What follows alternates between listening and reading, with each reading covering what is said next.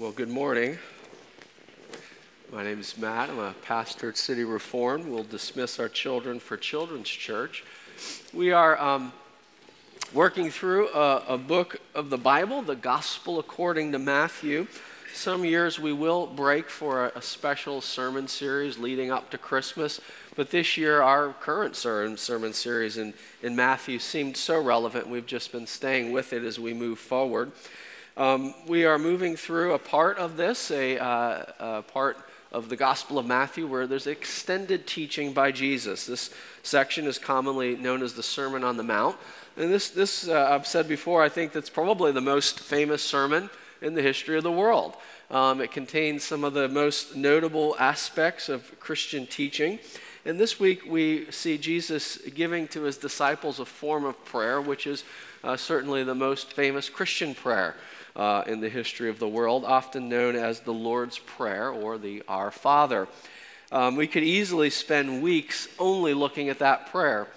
But what's often overlooked uh, in the Lord's Prayer is that it's embedded in a larger section of teaching, a section of teaching where Jesus talks about how uh, true spiritual practices build us up in faith and warns us against approaching any of our practices, whether it's prayer, fasting, or, or giving, in ways that don't have integrity, but rather are done for selfish purposes. We'll look at that large theme that stretches through all of these and consider how um, we can uh, practice our righteousness in ways that uh, truly honor God and bring growth. Uh, reading from Matthew chapter 6, beginning in verse 1. Beware of practicing your righteousness before other people in order to be seen by them for then you will have no reward from your Father who is in heaven. Thus, when you, when you give to the needy, sound no trumpet before you, as the hypocrites do in the synagogues and in the streets, that they may be praised by others. Truly, I say to you, they have received their reward. But when you give to the needy, do not let your left hand know what your right hand is doing, so that your giving may be in secret. And your Father, who sees in secret, will reward you. And when you pray, you must not pray, must not be like the hypocrites, for they love to stand and pray in the synagogues and at the street corners, that they may be seen by others. Truly, I say to you, they have received their reward. But when you pray, go into your room and shut the door and pray to your Father who's in secret. And your Father who sees in secret will reward you. And when you pray, do not heap up empty phrases as the Gentiles do, for they think that they will be heard by their many words. Do not be like them, for your Father knows what you need before you ask Him. Pray then like this Our Father in heaven, hallowed be your name. Your kingdom come, your will be done on earth as it is in heaven. Give us this day our daily bread and forgive us our debts, as we also have forgiven our debtors, and lead us not into temptation, but deliver us from evil.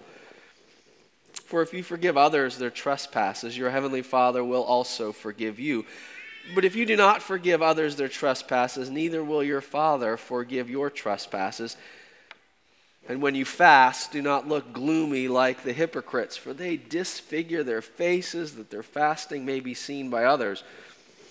Truly, I say to you, they have received their reward. But when you fast, anoint your head and wash your face, that your fasting may not be seen by others, but by your Father who is in secret. And your Father who sees in secret will reward you. This is the word of the Lord. Jesus uh, begins this section with a warning. He says, Beware of practicing your righteousness before other people in order to be seen by them. And then what follows are, are three examples of practicing righteousness.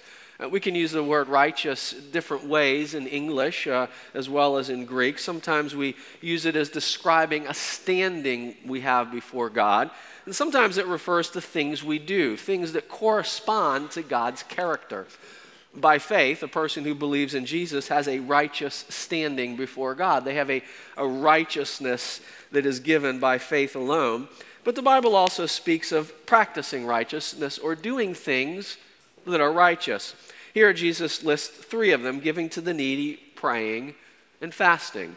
Now, these are, are prime examples of important things uh, people might do. At this point in time, Jesus uh, was speaking to a Jewish people. Jesus was, of course, Jewish, and when he refers to the scriptures, he's referring to the Hebrew scriptures, what we call the Old Testament.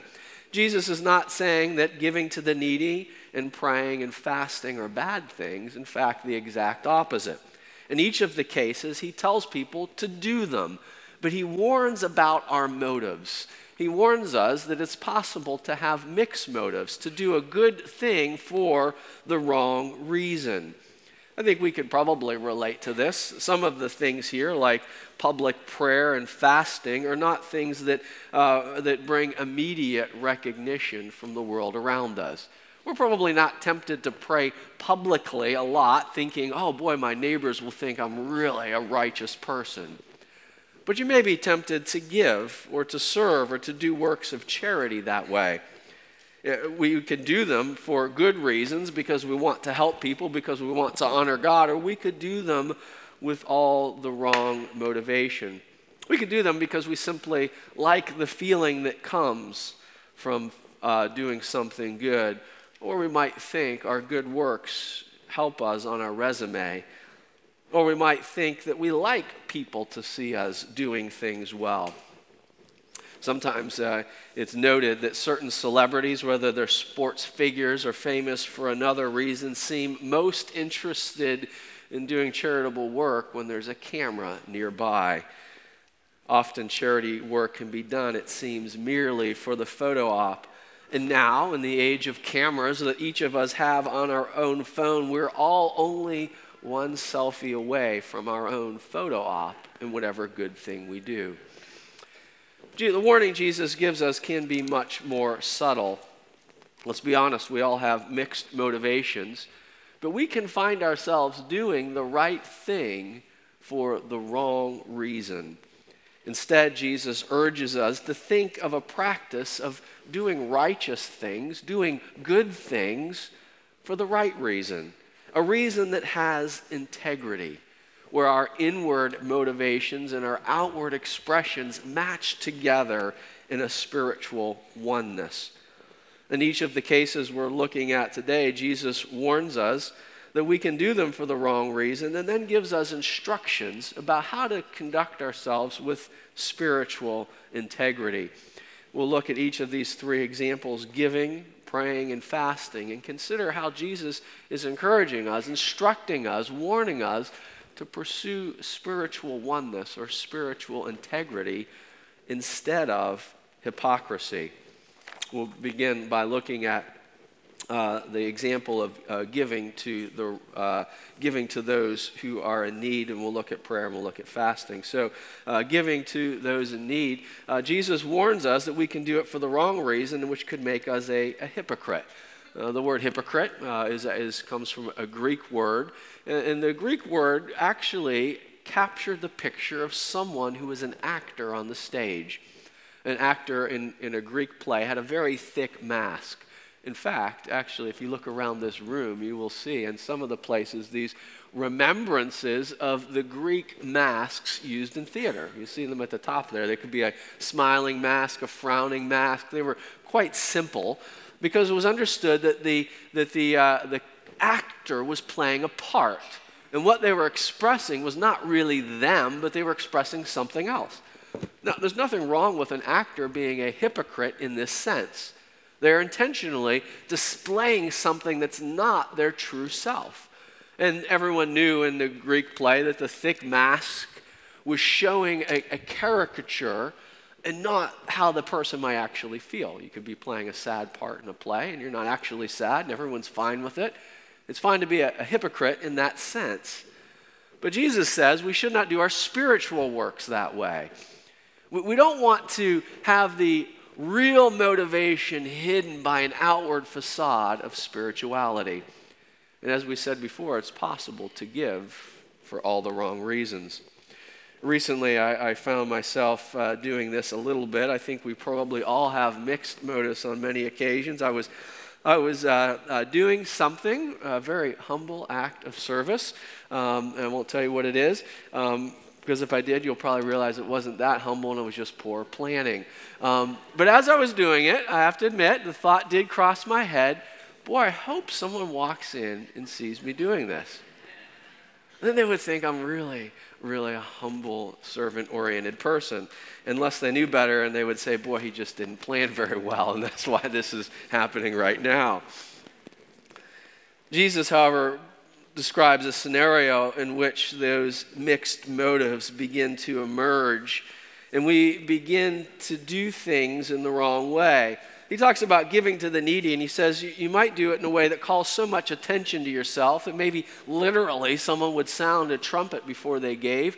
Or perhaps Jesus just speaking figuratively, but you can imagine a, a great procession moving down the, the street with all of the press corps following behind them as someone began to go to the lo- local uh, uh, soup kitchen or uh, a, a, place where uh, poor people were gathered and began to dispense, dispense their great wealth for the purpose of being praised by others.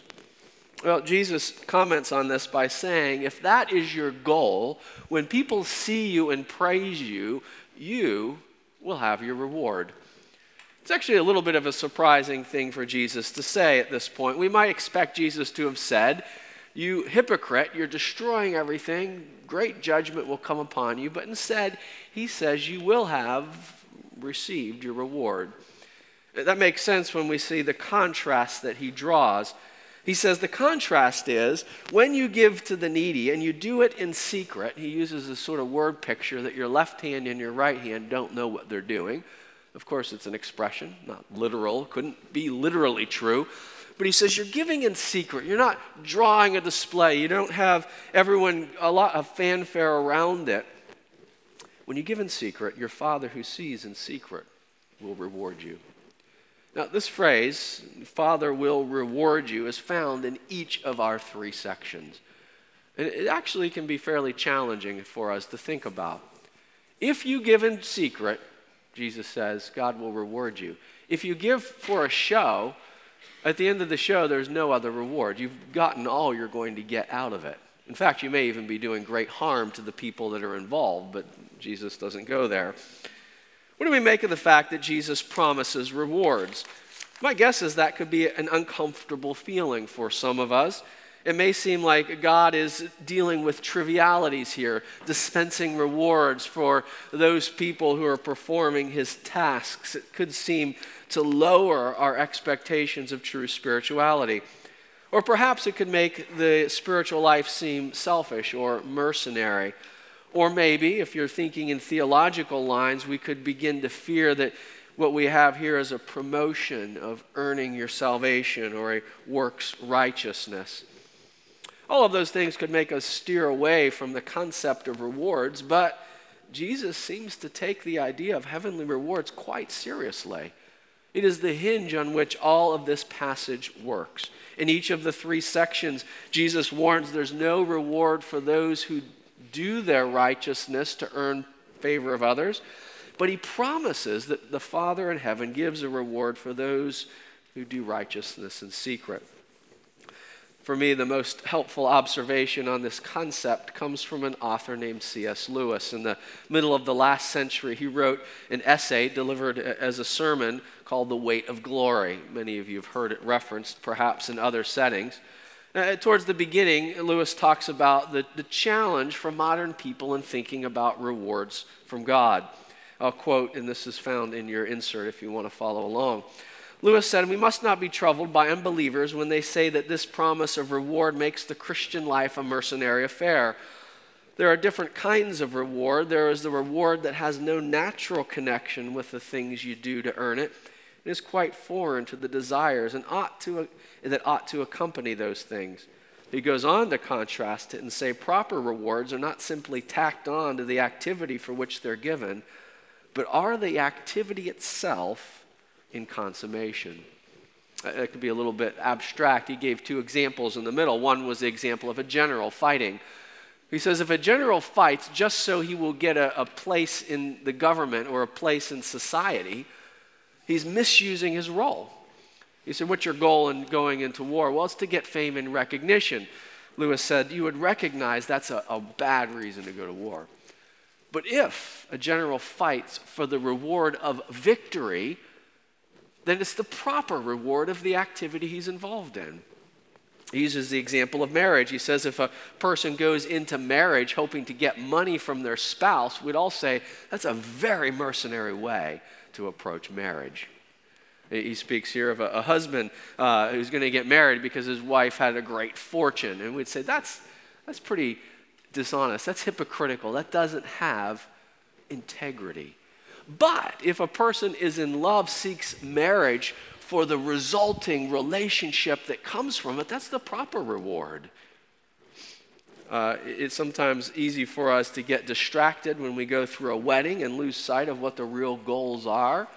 Uh, sometimes people have a wedding not because they want to get married and have a great life together, because they want a lot of attention, don't they? We see thousands and thousands of dollars being given on weddings. I found in my own wedding was easy to be distracted. Maybe 20 years ago this spring, uh, I was married. Uh, best thing, one of the best things ever happening to me in my life. Um, but on the wedding day, I was really kind of nervous. I was afraid to stand in front of people and I may have told you this before, the story, but I actually found myself thinking so much about what people would think of me as I was getting married. And the truth is, now that I've been in many weddings, I know no one never remembers anything that happens, and they're not really thinking about you anyway. But it was kind of stressful, and I made a mistake in my lines. I, I misheard the pastor, I said the wrong thing, everyone laughed, and I felt really embarrassed. And afterwards, my brother in law uh, came up to me, and as I was going out, he said, Matt, you win the prize. And you know what I thought? This is embarrassing, but I thought, he must mean the prize for the stupidest thing anyone ever said in a wedding. Which is, of course, not what he was thinking. He didn't notice and he forgot a minute afterwards anyway, just like everyone does. He meant, You won my sister. Right? Which is a as you would all recognize, a true and just reward of a, a wedding ceremony. You get married, right? 20 years later, no one remembers what anything I said except when I tell the story.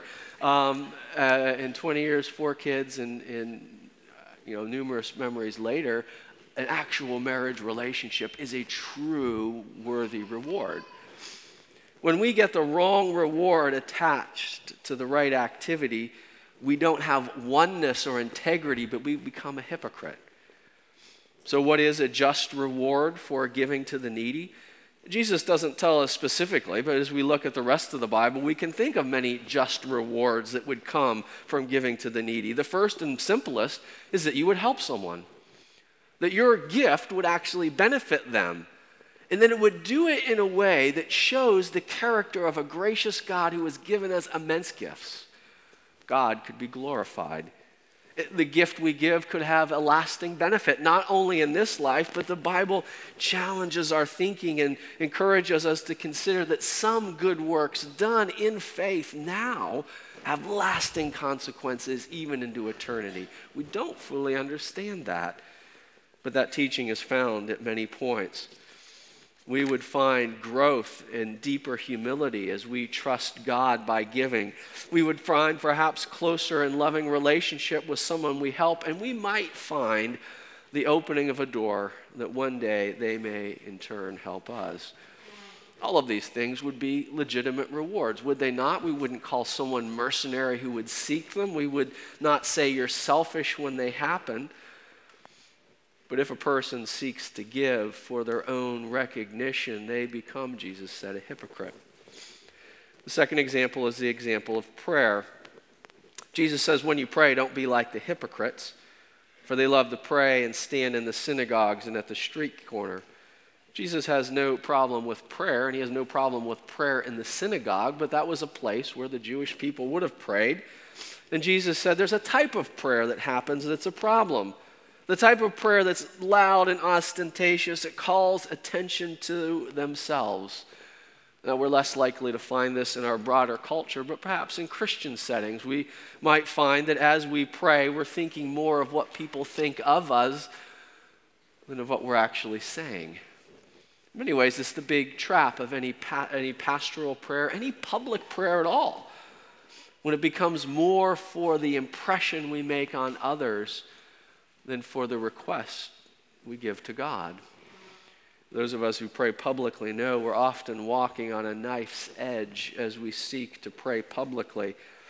Jesus is not eliminating all public prayers, but he gives us this policy. He says the bulk of your prayer should be done in private. You want to know how to make sure your prayer is not a show? Do it where no one can see you. You want to, you want to know how you're, you're giving to the needy can be, you make sure it's not a show? Don't let anyone know.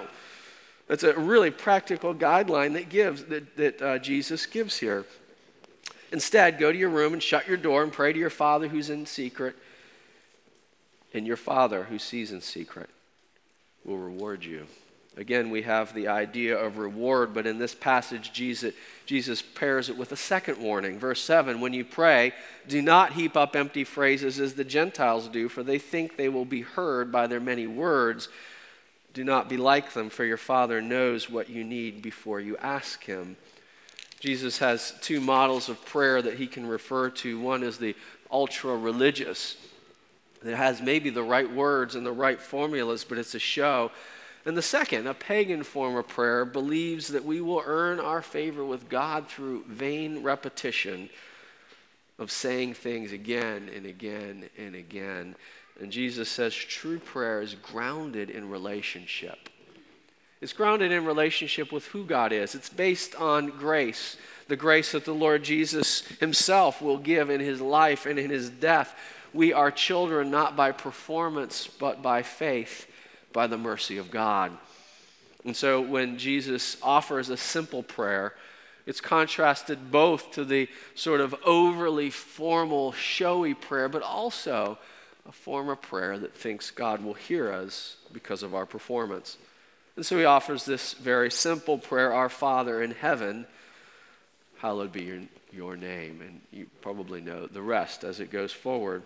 Well, how does this bring proper reward?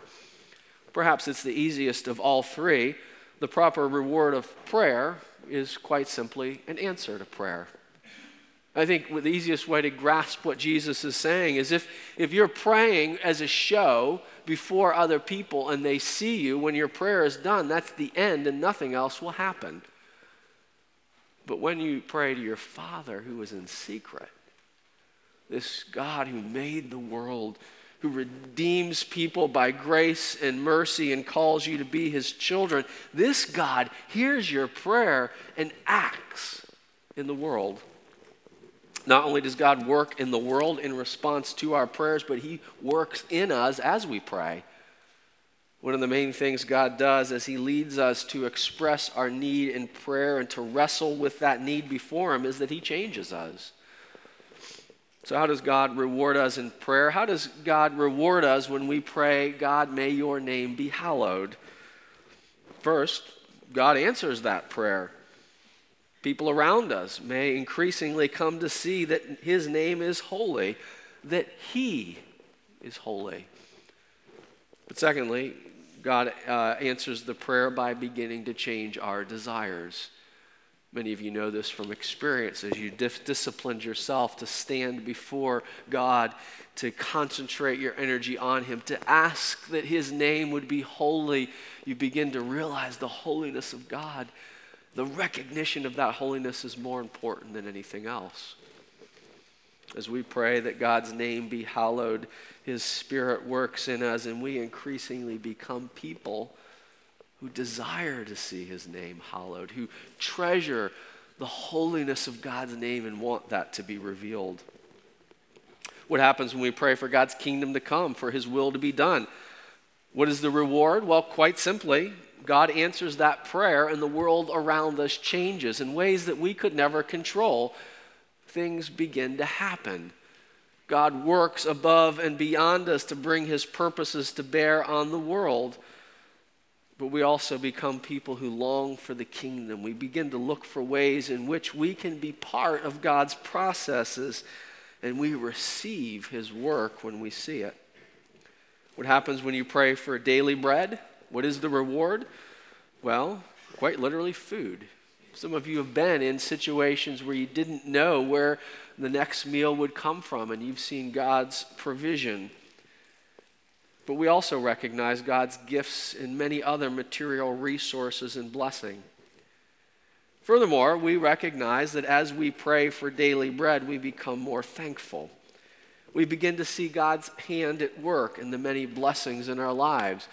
We're, we're slower to take things for granted, and we're quicker to recognize just how dependent we are. What happens when we pray for our debts to be forgiven? If you're a Christian, we know that they already are forgiven. Jesus isn't here describing a reality where we move into and out of forgiveness, into and out of our status as God's children. That's assumed from the beginning. But the real effects and consequences of sin are felt in our lives and in the world around us. Our conscience needs to be soothed when we have sinned and the vitality of our relationship with God needs to be refired. Furthermore, as we pray for our sins to be given, there's a necess- forgiven, there's a, a necessary connection. The more we pray for this, the more we recognize that we are called to extend forgiveness to others. Notice in verse 15 the way in which Jesus assumes this prayer will change us if you do not forgive others their trespasses, neither will your Father forgive your trespasses. Uh, Jesus is not suggesting here that our act of forgiveness earns some salvation, but he warns us that an unforgiving heart, a, for, a heart that does not extend grace to others, is also a heart that is not depending on God's grace. The same posture necessary to extend forgiveness is necessary to receive forgiveness. Finally, what happens when we ask God not to lead us into temptation, but to deliver us from evil? We find that God is fighting spiritual battles we can't fight on our own, defeating spiritual powers of darkness. We recognize our own weakness in the face of temptation and we seek God's power to deliver us. We become more aware of our dependency on, his, in, on God and His power to save. What happens when we pray in secret, not as a show? We receive true spiritual reward. There are answers to prayer God does in the world, and He changes us that we would long, long for Him and for His kingdom more. Third and finally, Jesus speaks of fasting. When you fast, he says, do not look like the hypocrites. And he goes on to describe a situation where people are quick to broadcast all their spiritual suffering they're doing.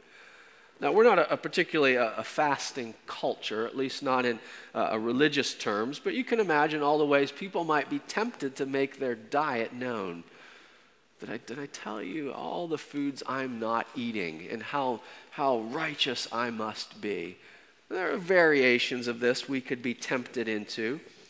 But it, it causes us to notice, first of all, that Jesus does assume that we'll fast.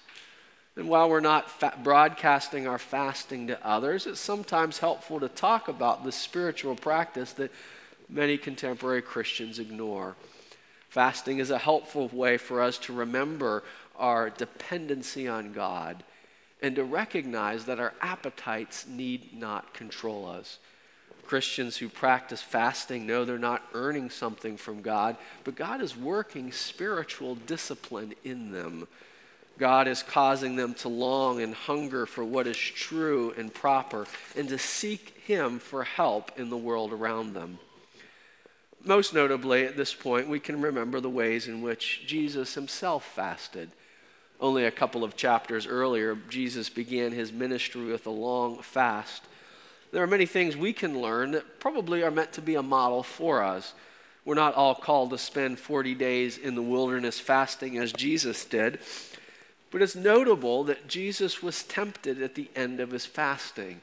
Tempted at a time he was vulnerable, but tempted after a long period of learning to control his appetites and direct his desires.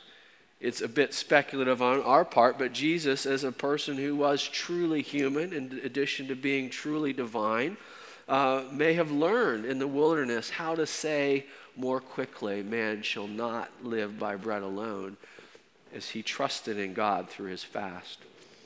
There's also a way in which the fast of Jesus is very different from us. As we saw in that very passage, the key principle is that Jesus identified with us and that he was righteous in our place. At the end of his life, as Jesus moved towards the rejection, humiliation, and suffering on the cross, Jesus was denied not only food, but water. It was on the cross that Jesus cried out, among other things, that he was thirsty as the suffering and the weight of his crucifixion rolled in over him, Jesus experienced deprivation and suffering in ways we never will. Jesus, in a sense, fasted in our place. Jesus suffered in our place. And though his public execution was seen by many, the true purpose of it was in secret. The true purpose of the cross was hidden from human eyes. Uh, those around them saw the cross as shameful and foolish, but Jesus endured suffering for a heavenly reward. What was the reward that Jesus endured for his suffering? It was the salvation of his people, the forgiveness of sins for rebels like me and you the proper reward for the suffering of Jesus on the cross, his self denial, in a sense, his fasting, is the reward of our salvation and our righteous standing by faith. Hebrews 12 says it this way For the joy set before him, Jesus endured the cross we can learn from the, fa- uh, the fasting of Jesus how we too can benefit from this practice. But all of our spiritual acts of righteousness, our giving, our praying, our discipline of fasting or something else, all of them flow from the reality that Jesus gave us his righteousness and forgiveness as he suffered for us. It's the foundation of all that we do we give, we pray, we fast for the reward that God is pleased to pour out on us, but even those rewards are in grace. God's grace is so abundant and so deep that not only does he forgive us and call to be our chil- call us to be his children, but he chooses to take our actions seriously. He chooses to use our giving, our prayers, and our fasting for real benefits in the world. And when we do them for God's purposes and not our own, we can have the joy of knowing there is a true and proper reward, an outcome that God desires where He is glorified and we find our great joy in Him. Let's close in prayer.